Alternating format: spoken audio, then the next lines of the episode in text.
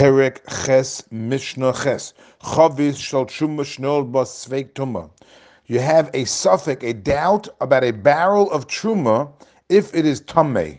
We know a Kohen is not allowed to eat Truma if it's Tameh.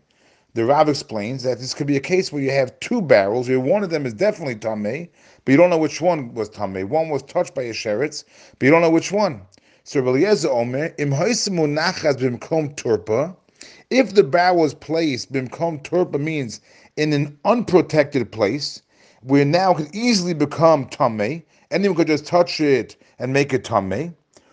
Then. You must take care of it. You have to put it in a place where it is protected, so that it should not become tame. And if it, the barrel was uncovered, where it's very easy for tumma to come into it and to make what's inside tameh, yichasena, you must cover it.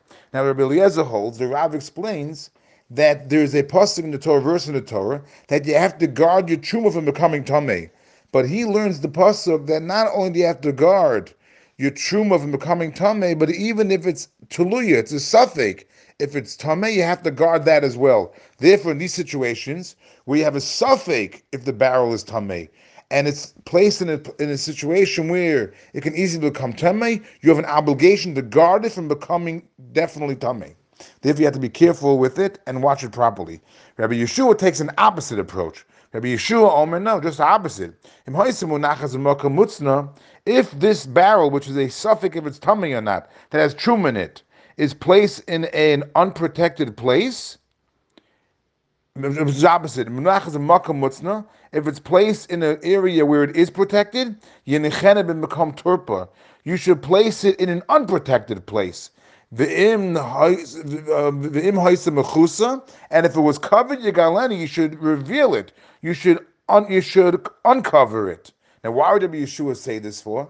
It sounds counterintuitive. You have a safek if it's tame, so you should put in a place where it can easily become tame. So the Mefarshim explain because there's a problem over here. On the one hand, a Kohen can't eat it because it might be tame. On the other hand, you can't burn it either. If you've if the truma was tame, you could burn it, but you can't burn this because it might be tahar. So since you don't know what to do, it's gonna be hanging around. Somebody might eat it by accident. Therefore, you should try to put it in a situation where obviously you can't directly make it tame, but put it in a place where it can easily become tame. Rabbi Gamliel, um, Rabbi Gamliel takes a a, a, middle a middle approach. Don't do anything new. Don't make any changes to it. The Rav explains. You don't have to watch it. You don't have to be like Rabbi Eliezer. You have to watch it. At the same time, it's also also to put it in a situation where you're going to make it easier to get tame. Therefore, don't do anything new to it. Don't make any changes. If it's if it's an unprotected place, you don't have to protect it. But if it's in a protected place, you cannot move it to a place where it's unprotected.